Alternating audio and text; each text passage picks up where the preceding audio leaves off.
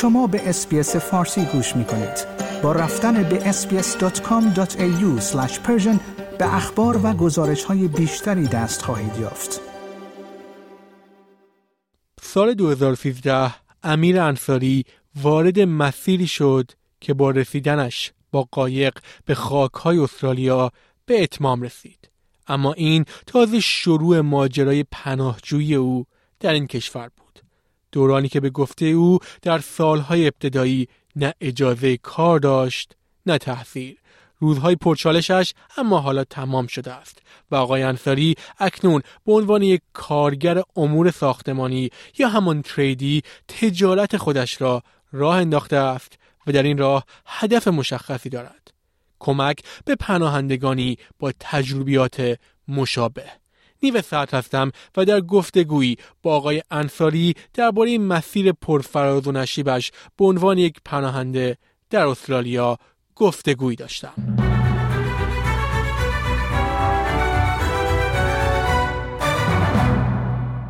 آقای انصاری خیلی ممنونم که وقتتون رو در اختیار SBS فارسی قرار دادید.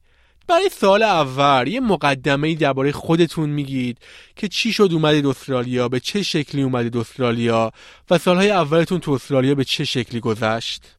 بله خواهش می‌کنم. منم سلام دارم خدمت شما. والا من فکر کنم 2013 بود. قرار 2013 بود خاطر مشکلاتی که ایران داشتم مجبور شدم که بیام به استرالیا مهاجرت کنم یعنی با قایق. یعنی ما رفتیم از ایران دوبی دوبی اندونزی. اندونزی با قایق که همه داشتن می آمدن ما هم با قایق اومدیم به استرالیا رسیدیم به جزیره کریسمس آیلند. چطور بود توی اون دوره توی جزیره کریسمس آیلند؟ کجا نگهداری شدید؟ پروسه اینکه به پناه به کیس پناهجوییتون رسیدگی کنن به چه شکل پیش رفت؟ ما که وقتی که رسیدیم ما رو نگه داشتن. یه مدتی بعدش دیگه اجازه دادن بیایم بیرون و دیگه وارد کامیونیتی شدیم ولی چیز نداشتیم دیگه ویزا بریجینگ ویزا بودیم. اجازه درس و کار و تحصیل اینا نداشتیم مثلا همون عدم اجازه این که شما اجازه کار مخصوصا نداشتید باعث میشه چجوری بگذره اون روزا بهتون؟ به عنوان یک پناهجوی حالا پناهنده توی استرالیا اون شرایط چجوری بود؟ و کلا خیلی سخته دیگه چون شما نمی‌تونی درآمدی داشته باشی چیزهایی که دلت می‌خواد و بخری به کارهایی که دلت می‌خواد بکنی از نظر اینکه شما یه آدم یه فرد جوونه هستی. مثلا من اولوش 27 سالم اینا بود اومدم. بعد وقتی که شما اینجوری اجازه نمیدن بهت هیچ کاری کنی یعنی یه جورایی استوپت کردن تو زندگی دیگه. یعنی اصلا نمی‌ذارن نه جلو بری نه عقب بری. ما هم به خاطر اینکه مشکلات داشتیم اومدیم که یه پیشرفت دیگه ای داشته باشیم به خاطر این دولتمون یا گاورمنتی که مشکلاتی که داشتیم. ولی اجازه درسی که با به من ندادن یکیش این بود که ضربه که خیلی به من زد این بود که هفت سال نه سال هشت سال نه سال بعد تونستم بیزینسمو شروع کنم. خب یعنی این من عقب انداخت دیگه. یعنی منظورم اینه که خیلی سخت بود. بعد از کی شما حق کار پیدا کردید یعنی تو دوره‌ای که پناهندگی بهتون احتاج شد شما حق کار داشتید؟ من نه دیگه. موقع که سال 2017 ویزاهای سه ساله پنج ساله می‌دادن و 2017 به ما چیزو دادن ویزای پنج ساله رو دادن که حق تحصیل و کارم داخلش بود. که من به محض اینکه گرفتم شروع کردم به تحصیل. چون اجازه نداشتم قبلش تحصیل کنم و این چیزا هم مدارکم recognise نمی کردن license هامو چون من license های برقم و کولر گازیم و split system و اینا رو همه رو داشتم. ولی به خاطر اینکه permanent نبودم اجازه ندادم recognise کنم. اگه recognise می‌کردم می‌تونستم یک سال دوازده ماه پیش یه نفر باشم مدرکمو بگیرم business مو شروع کنم. به خاطر همین اجازه ندادن چون با اون پنج سال هم بودم گفتن چون permanent نیستی اجازه نمیدیم بهت باید نمی‌تونی recognise کنی. منم دیدم نمی‌تونم 2017 که بهم هم این ویزای پنج ساله ها رو که به همه می‌دادن گرفتم به محض اینکه گرفتم اپرنتشیپم رو استارت کردم. دوباره یه چهار سال خوندم که بتونم مدرک رو بگیرم.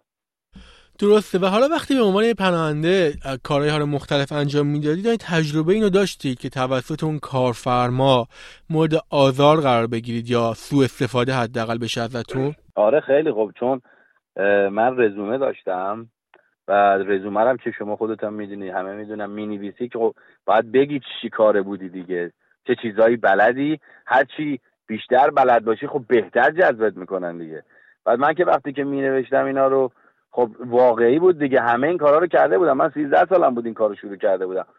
چون رفته بودم به قول خودمون تیف میشه همون فنی حرفه‌ای خودمون از بچگی. ما تو ایران از اینجا یه ذره چیزش بهتره. چون می‌تونی از اون اول شروع کنی انتخاب کنی بری فنی حرفه. اینجا می‌تونی بکنم 17 16 17 18 سالت باشه بعد بری تیف ولی اونجا من از 13 سالگی استارت کرده بودم. اومدیم اینجا. من همه اینا رو نوشته بودم. اینو بلدم اینو بلدم اینو بلدم. خب می‌گرفتن اینا. وقتی که منو جذب می‌کردن یعنی من هایر می‌کردن می‌رفتیم. دوست داشتن من همه این کارا رو بکنم. خب ولی پول کمی بدم. من با ساعتی 15 دلار شروع کردم. یعنی qualified بودم. یا آدم کوالیفاید بودم ولی به اون به خاطر اینکه نمی‌دونستم به خاطر شرایط ویزایی و اینا باید 15 دلار ساعتی می‌گرفتم و اون آقایی هم که باش کار می‌کردم نه tax بهم می‌داد نه superannuation داد. هیچی رو نداد بهم تا اون یه سالی که باش بودم. یعنی زیر حداقل حقوق استرالیا بهتون حقوق پرداخت می‌کردن؟ آره زیر چون من adult بودم چون الان من اینا رو دیگه می‌فهمم. اون موقع نمی‌دونستم که. دیگه چه جور چالشایی باش مواجه می‌شدین موقع کار به عنوان پناهنده؟ خیلی چالش های زیادی داشت دیگه. وسط apprenticeship مثلا اینا یه چی میگن تو apprenticeship حقوقش خیلی پایینه. بعد از نظر که من ازدواجم کرده بودم بعد بچه تازه به دنیا آمده بود یه بالاخره پول می‌خواستیم دیگه پول احتیاج دارن همه پول احتیاج دارن. چون حقوقش پایین بود ما باید پولامون رو save می‌کردیم که مثلا به یه مشکل چیزی مثلا طول زیر چیزی بخوام یا تو زندگی می‌خوایم بهش برسیم. بعد یه حقوق یه بیس هزار دلار چیز می‌دادن. loan می‌دادن government. بعد این بیس هزار دلار رو واسه apprentice که بودی 16 هزار دلارش رو باید پس می‌دادی. کم کم کم کم. چهار هزار دلارش رو چون apprentice بودی دولت می‌گفت مثلا برای شما. بعد به من ندادن چون من دوباره پرمننت نبودم به من دوباره ندادن. و اونو ندادن و ولی مثلا کمتر شاید چیز می‌دادم از کسای دیگه. پول تیفمو کمتر می‌دادم ولی خب اون 20 هزار دلار خیلی کمکم می‌کرد. اونو مثلا بهم نمی‌دادن. یا مثلا چالش های دیگه مثلا صحبت کردنمون بود و اکسنتی که داشتیم و بعد سن بالایی که داشتیم مثلا بالای من 20 سی و یکی دو بودم فکر کنم شروع کردم.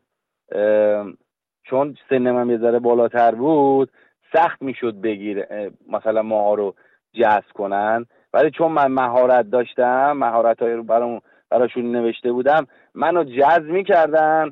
بعد منو دوست داشتن به اندازه یه الکتریشن کار کنم ولی حقوق یه دونه apprentice first year رو بهم بدن. چالشش خیلی اینجوری این اذیت میشه دیگه آدم دیگه. یعنی شما رو چیز می‌کردن leader leader بودی ولی قانونی هم نمی‌تونستی باشی. چون من apprentice بودم درست کار رو بلد بودم و نمی‌تونستم لیدر کسایی بودم که مثلا از من مثلا fourth year بودن یا مثلا electrician بودن تجربه نداشتن. تازه شروع کرده بودم نوجوان بودم ولی electrician بودن. ولی خب تجربه من نداشتن.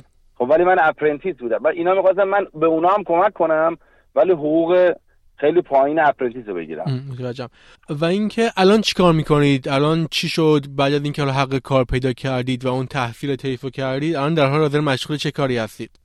الان که والا تموم شد و وقتی که من تموم کردم مدرکم رو گرفتم بلا فاصله بیزینسم رو چیز کردم استارت کردم. و تمام license ها رو گرفتم. license کولر گازی میشه air condition رو گرفتم. license solar system رو گرفتم. license باتری رو گرفتم.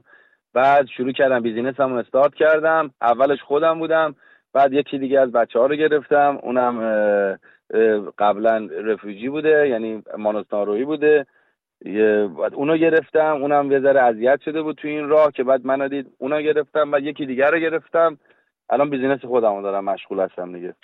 و خب شما یکی از کارهایی که دارید انجام می‌دید در عین حال اینه که دارید به بله. پناهجوها و پناهنده های دیگه کمک می‌کنید. افرادی که بله. شاید دقیقا با همون چالش های مواجه بودن که شما رو اشاره کردید خودتون هم مواجه بودید. هدفتون از این کار چیه؟ چه اصلا نیتتون چیه؟ چی شد که تصمیم گرفتید حتما به افرادی که تجربه مشابهی به شما داشتن کمک کنید؟ حقیقت اینه که چون من خودم سختی زیاد کشیدم و, می‌دونستم کسایی که مثل ما اومدن از ایران مهاجرت کردن و